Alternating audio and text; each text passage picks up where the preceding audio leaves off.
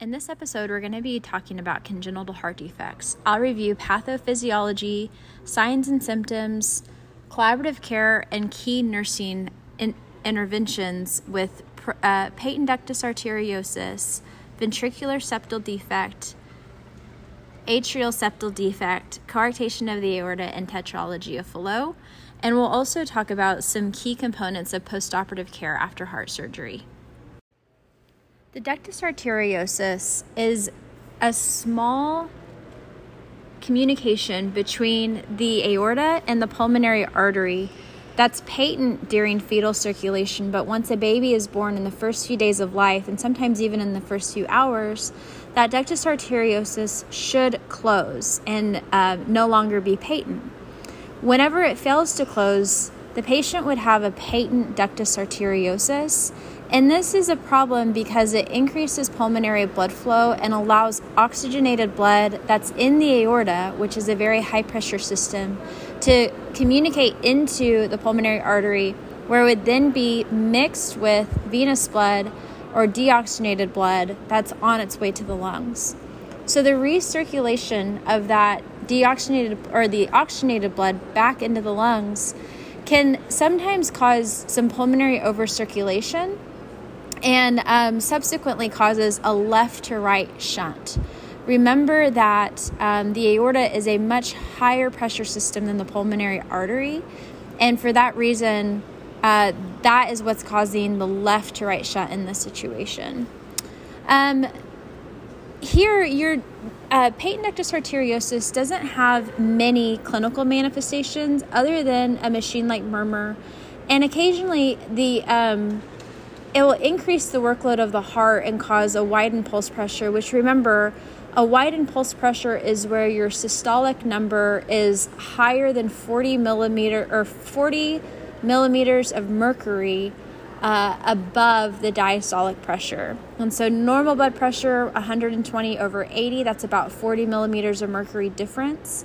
If you started seeing 160 millimeters of mercury, or sorry, 160 over 80, that would be an 80 millimeter of mercury difference between the systolic and diastolic, and that's an example of a widened pulse pressure.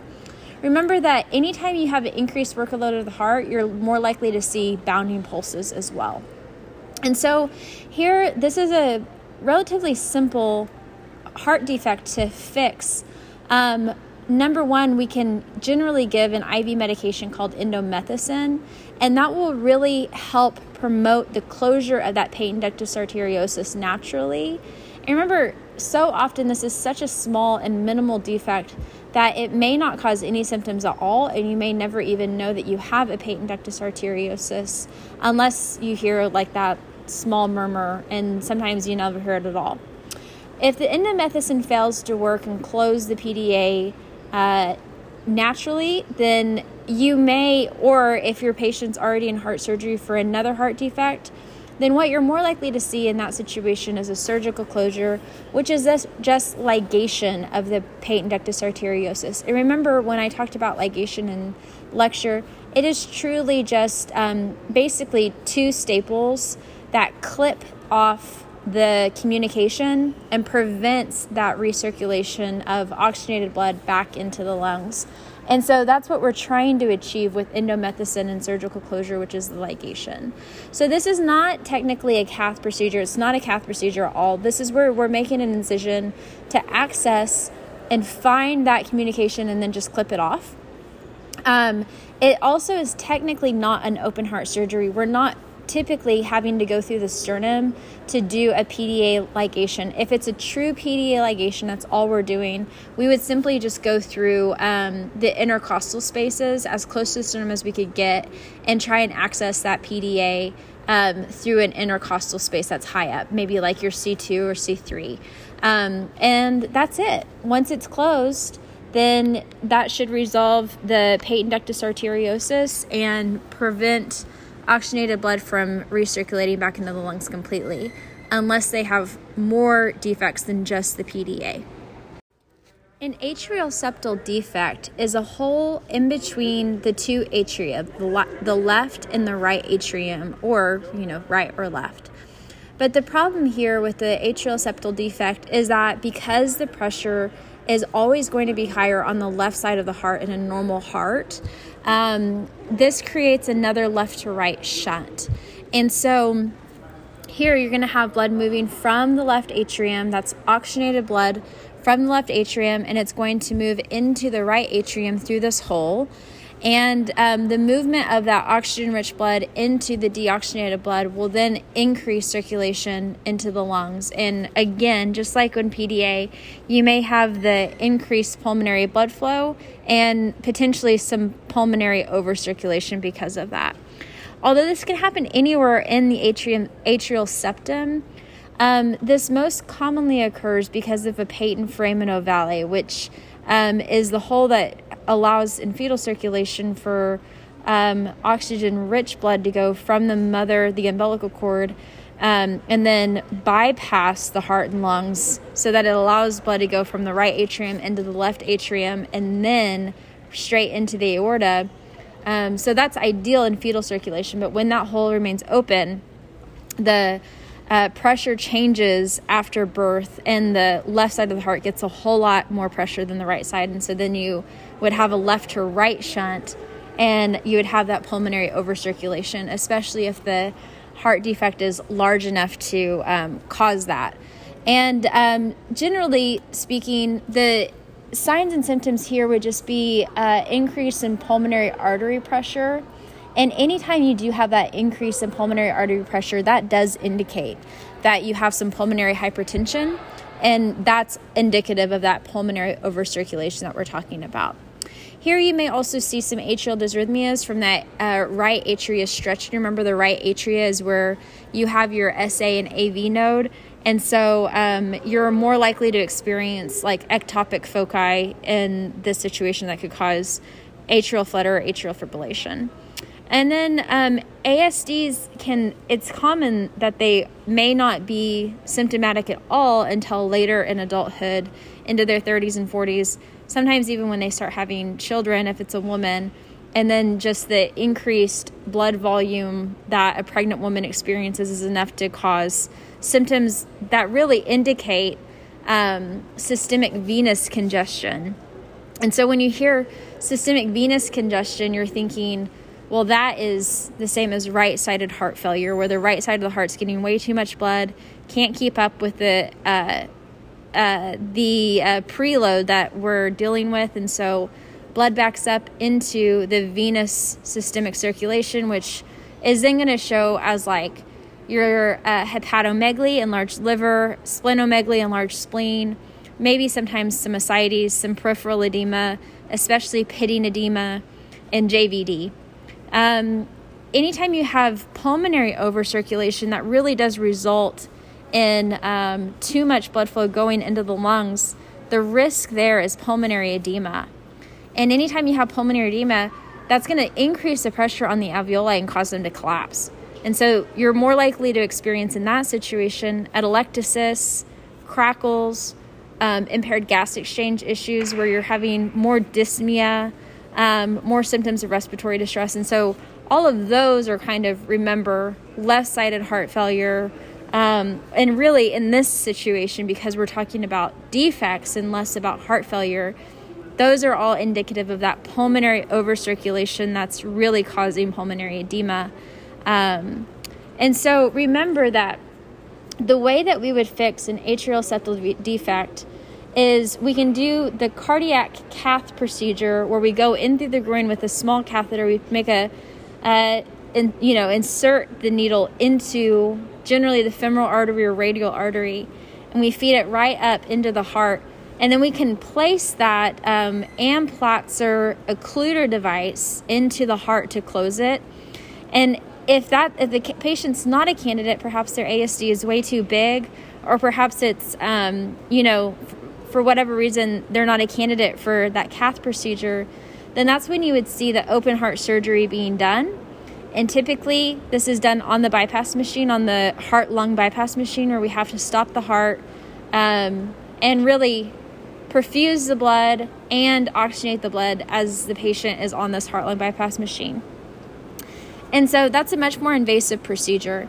And that's where you're going to see much more involved critical care after the operation would occur. And we'll talk about postoperative care later in this um, podcast, and we'll also talk about um, cardiac catheterization care and kind of everything that that includes, um, especially postoperative care after a cath procedure. A ventricular septal defect is an opening in between the right and left ventricle. And remember that the left ventricle is really the highest pressure system besides the aorta. So it's certainly the highest pressure system inside of the heart muscle itself, the heart organ itself. So the problem here is that ventricular septal defect can be um, a more aggressive heart defect that has more noticeable signs and symptoms because uh, the volume of blood that's going to be recirculating through the lungs is much higher than you would expect in an ASD than in an ASD or a PDA for sure. A PDA would only allow a very small amount of blood, and ASD would be um, you're going to have some uh, circulation issues, left to right shunting issues, but a VSD, just because of the nature of how forcefully the left ventricle contracts, it's going to be putting quite a bit of blood back into the right ventricle and subsequently into the lungs. And so here you really are going to experience a lot more of the increased pulmonary vascular resistance and that's all going to demonstrate as right sided heart failure or systemic venous um, congestion. And so, again, recall the signs and symptoms of that uh, systemic systemic venous congestion here. Um, and again, this is another example of a left to right shunt where you have increased pulmonary blood flow.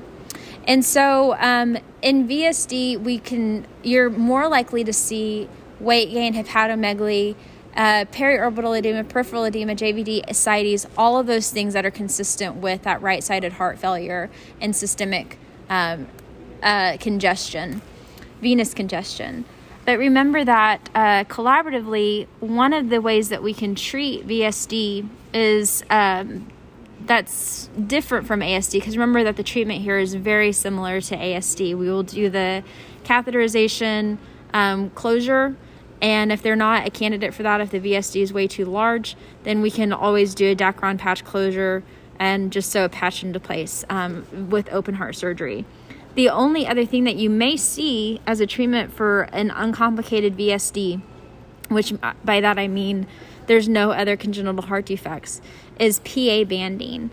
And PA is pulmonary artery, and so a band means we literally put a band around the pulmonary artery and what that's doing is increasing pressure through the pulmonary artery so that you don't get that left to right shunt. So that when the left ventricle pumps, it's more likely to pump that blood out into the aorta and into your systemic um, arterial circulation, and much less likely to pump that blood back into the right ventricle, which then it's recirculating into the lungs. So that PA band is a great thing um, and a good way to uh, solve this problem before we do a VSD repair.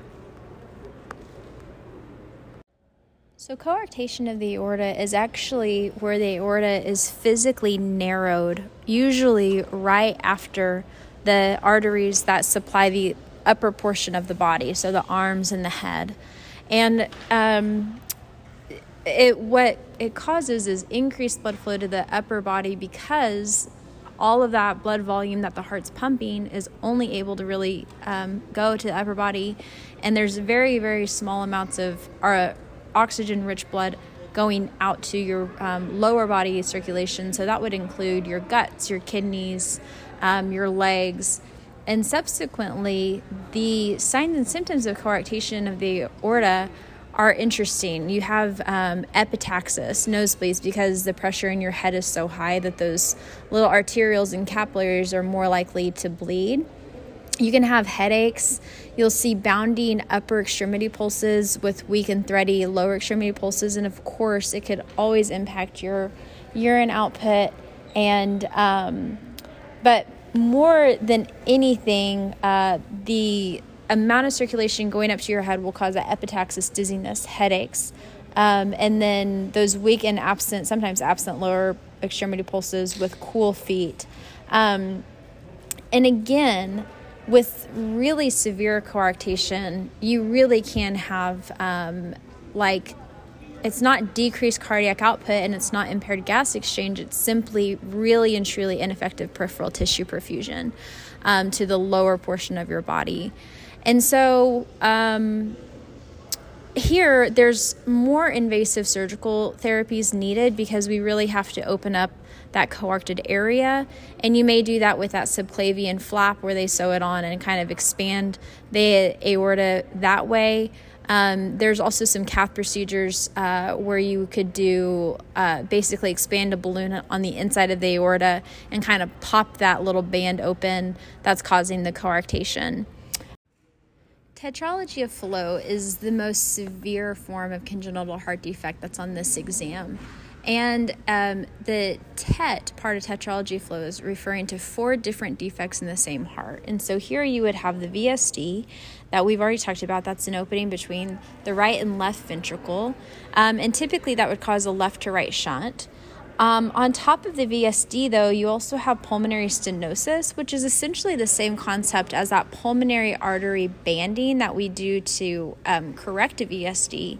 So here you have a VSD, and you also have pulmonary stenosis, which really um, uh, uh, hinders blood from entering into the pulmonary circulation and getting oxygenated. Um, you also have an overriding aorta, and what that means is that usually the VSD is very high up on the septum in this situation. And the way that the aorta is positioned is it's really receiving blood from the right and left ventricle.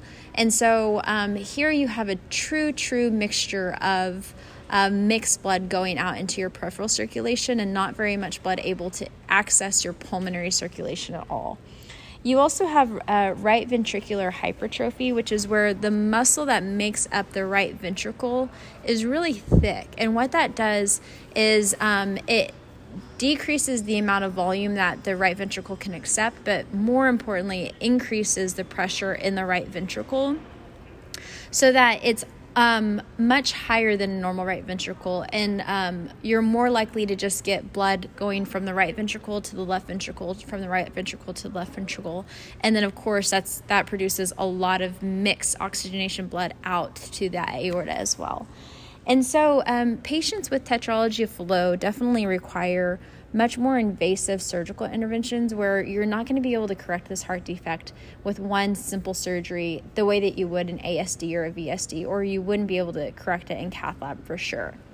Um, so, you would expect the patient to need multiple open heart surgeries, and you would also um, typically the signs and symptoms here because of the mixed oxygenation. Um, these patients will experience uh, a lot more murmur than you would, you know, expect in an ASD or VSD or even PDA. Um, you're just going to be able to hear a lot more uh, of uh, wishy, like the mixing of the blood um, in the heart. The big thing here, though, is that tetralogy Fallot, because of the mixed blood, you're going to see low SpO2. That's almost always the case, is that um, you end up having a goal SpO2 that's much lower than a normal SpO2 would be in a person who did not have tetralogy of Fallot. And so, of course, like normal SpO2 is anywhere between 90 to 100 on room air. Um, with tetralogy Fallot, because that venous blood, or the deoxygenated blood on the right side of the heart is getting put uh, mixed with oxygen rich blood on the left side of the heart um, and then that's getting put out into your systemic arterial circulation. Your SpO2s will be um, honestly anywhere between 70 to 80, and typically the goal is that if it's at 85, you know, anywhere between 75 to 85, that's really um, what we would expect for patients with tetralogy of Fallot, just because of the nature of the mix, the mixing. Now here with tetralogy of Fallot, we we really don't have it's not a true gas exchange issue. It's not that there's anything wrong anatomically or physiologically with the alveoli. It's or that there's an airway issue.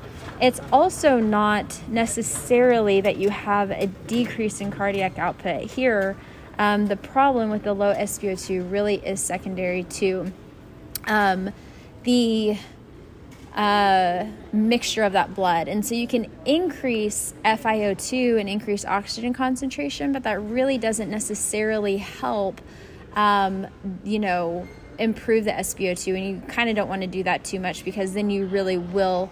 The more you increase FiO2, the more alveolar damage you're promoting, and that will then cause issues with impaired gas exchange.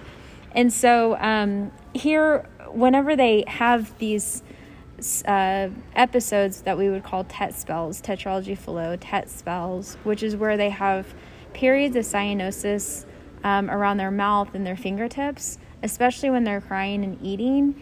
Um, that's something that the nurse would want to kind of stop what you're doing and attend to right away. You don't you want to be monitoring that patient closely during those TET spells to make sure that they recover. Um, you know, in the ICU setting, when we're monitoring patients with tetralogy Fallot, we want to see that cyanosis resolve. We want to see their SpO2 increase and hopefully do that on its own.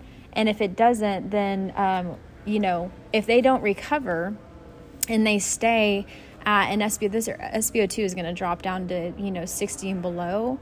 And so if they can't recover that SpO2 on their own, they may actually require um, some intervention, like some mechanical ventilation, perhaps, or, you know, an increase in FiO2 um, although we typically won't do that. Another really easy intervention that you can do to help these patients um, right away is help them assume the knees to chest position or knee chest position.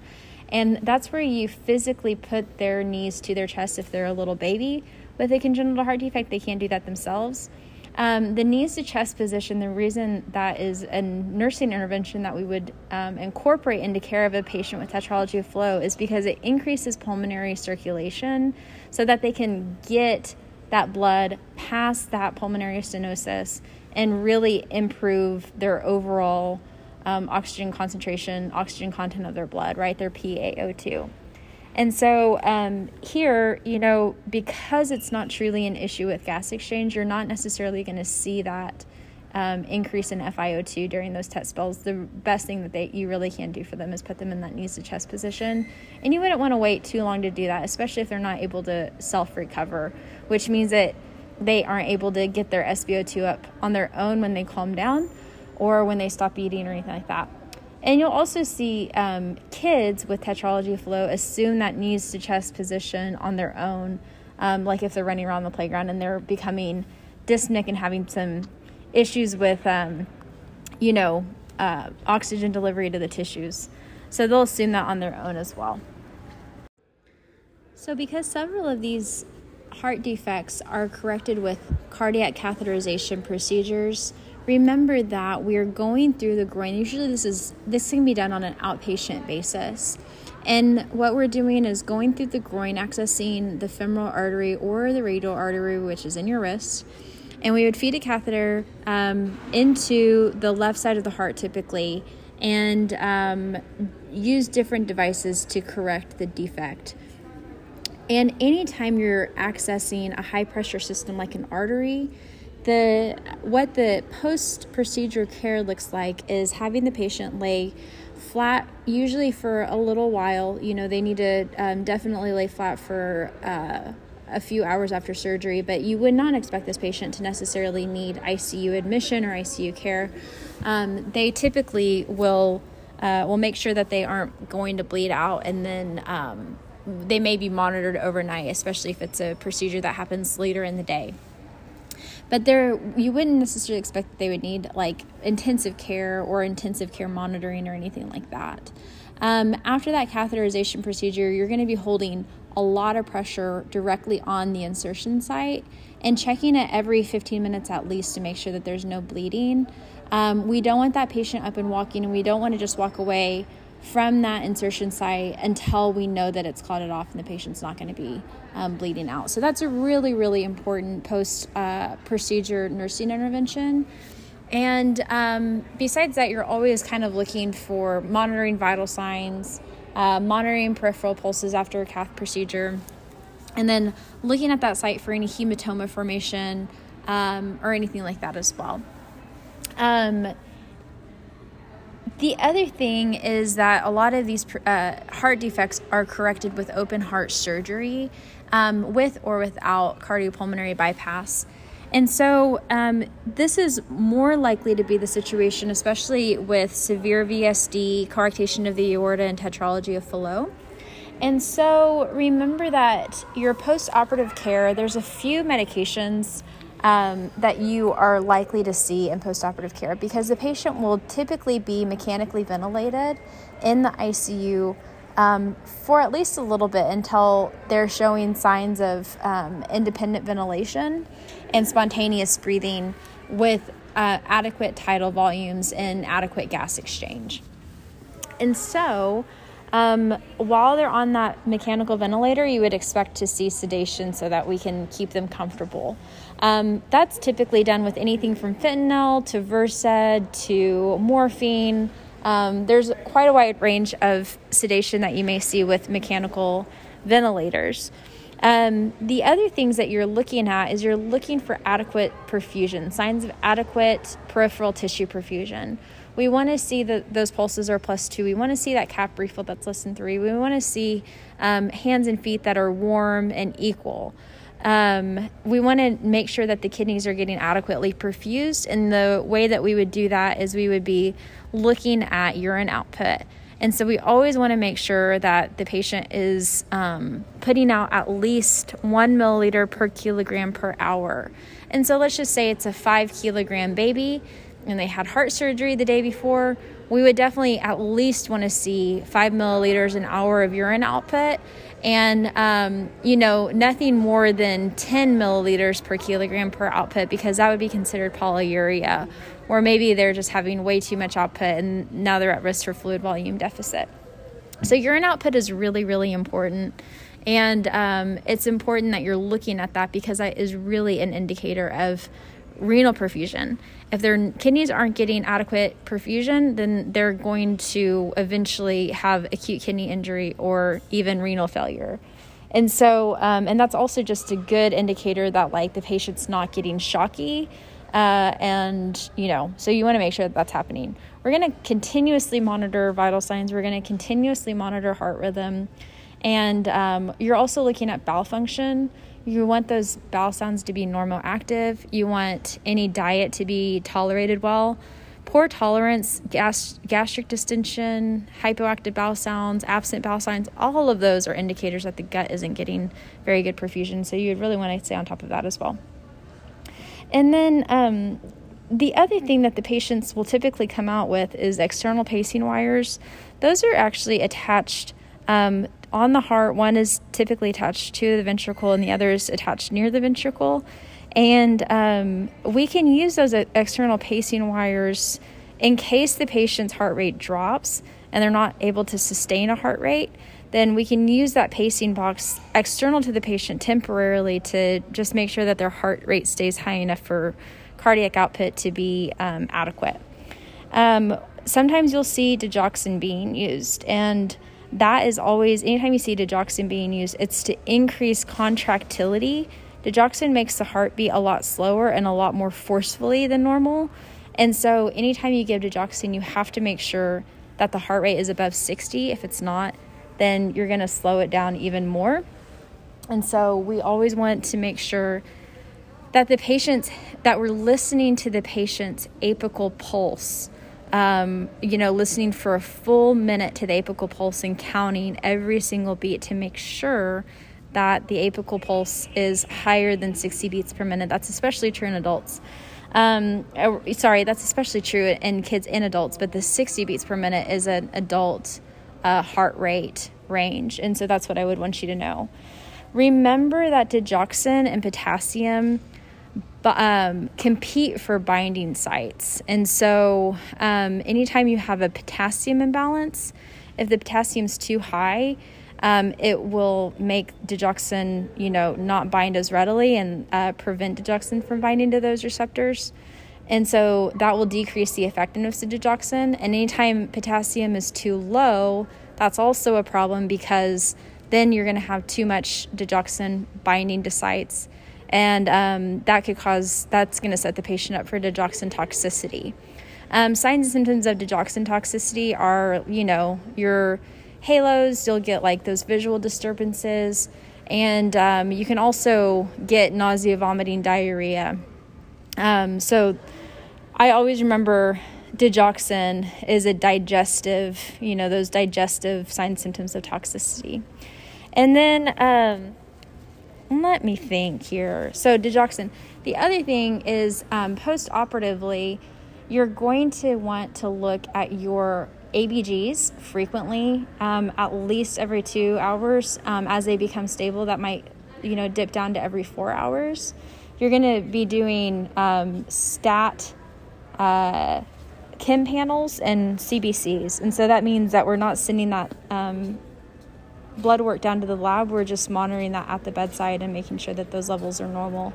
So you would be looking for any signs symptoms of anemia or blood loss, hemorrhage, and that would be evidenced by that red blood cell uh, hemoglobin hematocrit. The other thing that you're really wanting to look at a high priority um, value on your chem panel is going to be your potassium, of course, because again, if the patient's on any kind of digoxin, then that is going to mess with the digoxin binding and um, hyperkalemia and hypokalemia can both set the patient up for dysrhythmias. Calcium can too, but it's less likely than in uh, potassium imbalances. Sodium can too, but it's less likely than in um, potassium imbalances. And potassium imbalances are more likely to cause a lethal dysrhythmias, your ventricular fibrillation, uh, you know, cardiac standstill, stuff like that. And so, in pulmonary, or sorry, um, pulseless electrical activity. And so you want to avoid those and make sure that you're monitoring all those electrolyte levels. BUN and creatinine are also really important because that indicates kidney function and perfusion. And so, um, lastly, the patient is likely to have a chest tube when they come out of surgery, at least one, if not three or four. And the nurse's role in chest tube output um, or chest tube management is to look at output and um, make sure that the patient is um, that the output that's you know that it's really just expected. I mean the chest tube is in there for a reason. It's in there to drain the lungs of any fluid that's accumulating and drain the pericardium of any fluid that's accumulating so that we're preventing cardiac tamponade. So that's a function of it. You would expect some output but you would never want to see large amounts of output. If there's three milliliters per kilogram per hour um, you know, three to five like milliliters per kilogram per hour that's too much chest tube output. Um, and you would really want to make sure that you're staying aware of that. So let's say for a uh, you know 10 kilogram baby you would never want to see 50 uh, milliliters an hour. That's just too much blood volume that the patient's losing. And then if at any in any one hour period if the patient has 5 to 10 milliliters per kilogram in a one hour period, that really warrants a call to the surgeon, especially if there's evidence that that's like arterial or bright red bleeding, that's pulsatile, you would really want that would warrant, um, you know, a call to the uh, surgeon. And so make sure that you are reviewing that content and anything else regarding kind of postoperative care that we talked about in class. Thank you so much for listening. If you have any questions about this content uh, that we reviewed in this podcast, feel free to email me and let me know.